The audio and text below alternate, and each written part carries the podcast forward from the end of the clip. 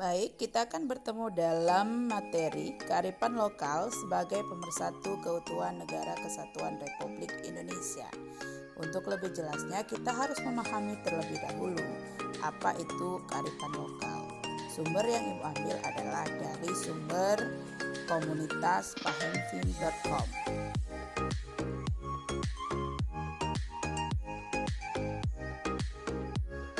Kearifan lokal di Indonesia mengandung banyak nilai yang patut kita teladani.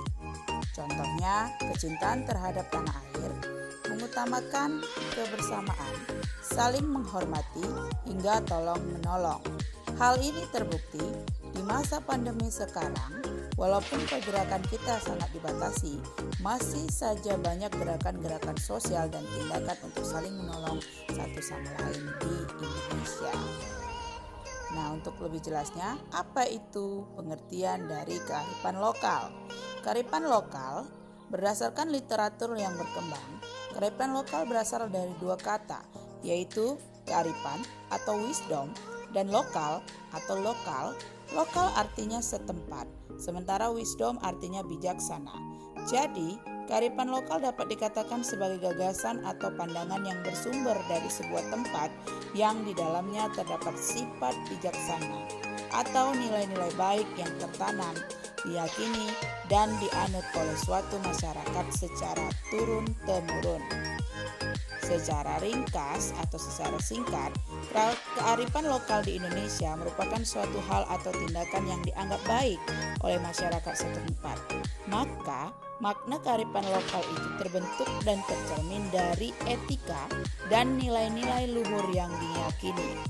Nilai yang tertanam dalam kearifan lokal bisa menjadi modal utama dalam membangun masyarakat tanpa merusak atau mengubah tatanan sosial yang berkaitan dengan lingkungan alam sekitar.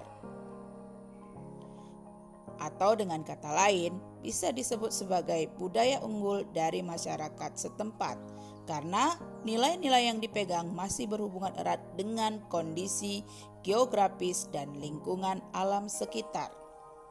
Uniknya, walau bernilai lokal, tapi nilai yang diyakini adalah bersifat universal, yaitu berarti nilai tersebut bisa mengatur seluruh aspek dalam kehidupan masyarakat. Nah, untuk lebih memahaminya lagi, maka akan Ibu sebutkan apa ciri-ciri kearifan lokal di Indonesia. Yang pertama adalah menjadi benteng yang menjaga eksistensi kebudayaan asli dari pengaruh perkembangan zaman maupun terpaan budaya luar. Yang kedua, mampu mengakomodasi unsur-unsur budaya luar. Artinya, kearifan lokal mampu memilih mana budaya luar yang cocok dan masih sesuai dengan budaya asli. Ciri ini menunjukkan bahwa kearifan lokal tidak selalu bersifat tradisional, tapi juga adaptif terhadap perkembangan budaya. Yang ketiga, mampu mengintegrasikan unsur budaya luar ke dalam budaya asli Kearifan lokal budaya luar dan budaya asli dalam komunitas masyarakat, sehingga berpotensi menciptakan kebudayaan nasional. 4. Kearifan lokal sebagai alat kontrol sosial berarti kearifan lokal ini menjadi alat yang mampu menjaga agar masyarakat memiliki tanggung jawab atas keberlangsungan hidupnya dan agar hubungan sosial di masyarakat tidak hilang. 5. Adalah pemberi arah perkembangan budaya. Artinya, kearifan lokal mampu menjadi alat untuk menjadi benteng pertahanan masyarakat dari terpaan budaya luar.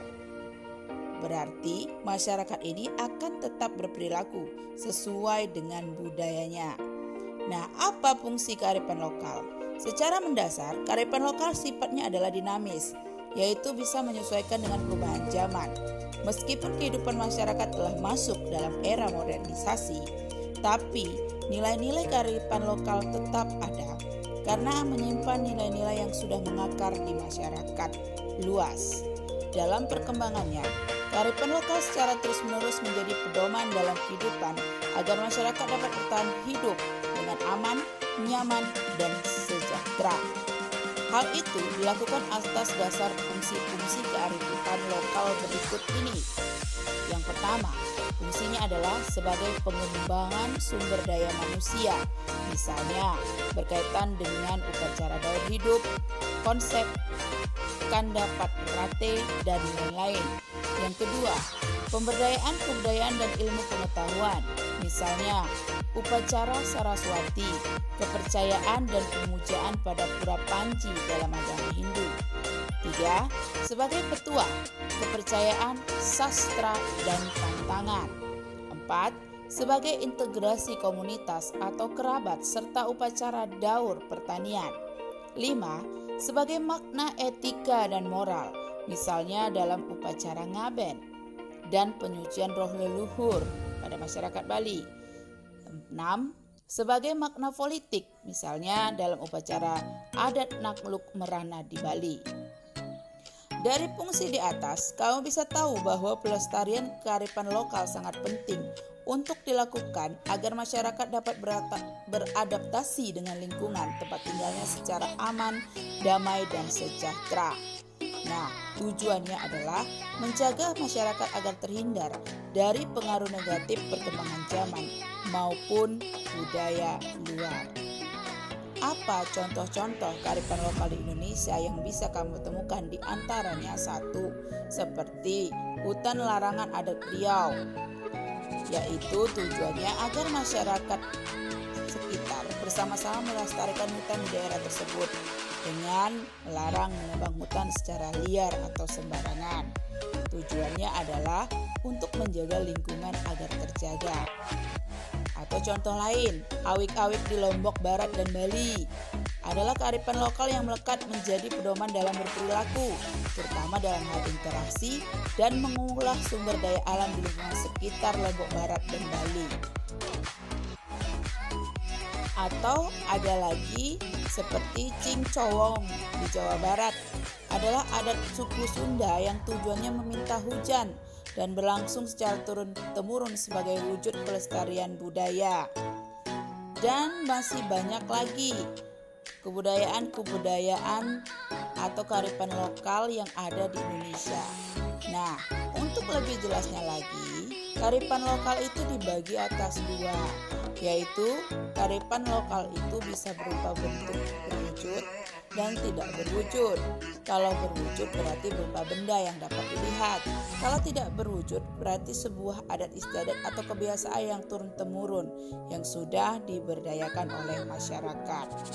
Nah, untuk memberdayakan tersebut, maka upaya kita adalah untuk selalu memberdayakan kearifan lokal yang ada di daerah kita masing-masing. Namun, hal ini tetap menjadi kekayaan bagi keutuhan negara kesatuan Republik Indonesia, bukan menjadi kecongkakan atau keistimewaan atau kesombongan dalam diri kita bahwa daerah kita lebih unggul dibandingkan daerah lain. Karena setiap daerah memiliki kearifan lokal yang unik dan istimewa tersendiri. Demikian yang bisa Ibu sampaikan. Terima kasih, selamat pagi dan mohon dipahami. Jika belum paham, boleh diulang kembali.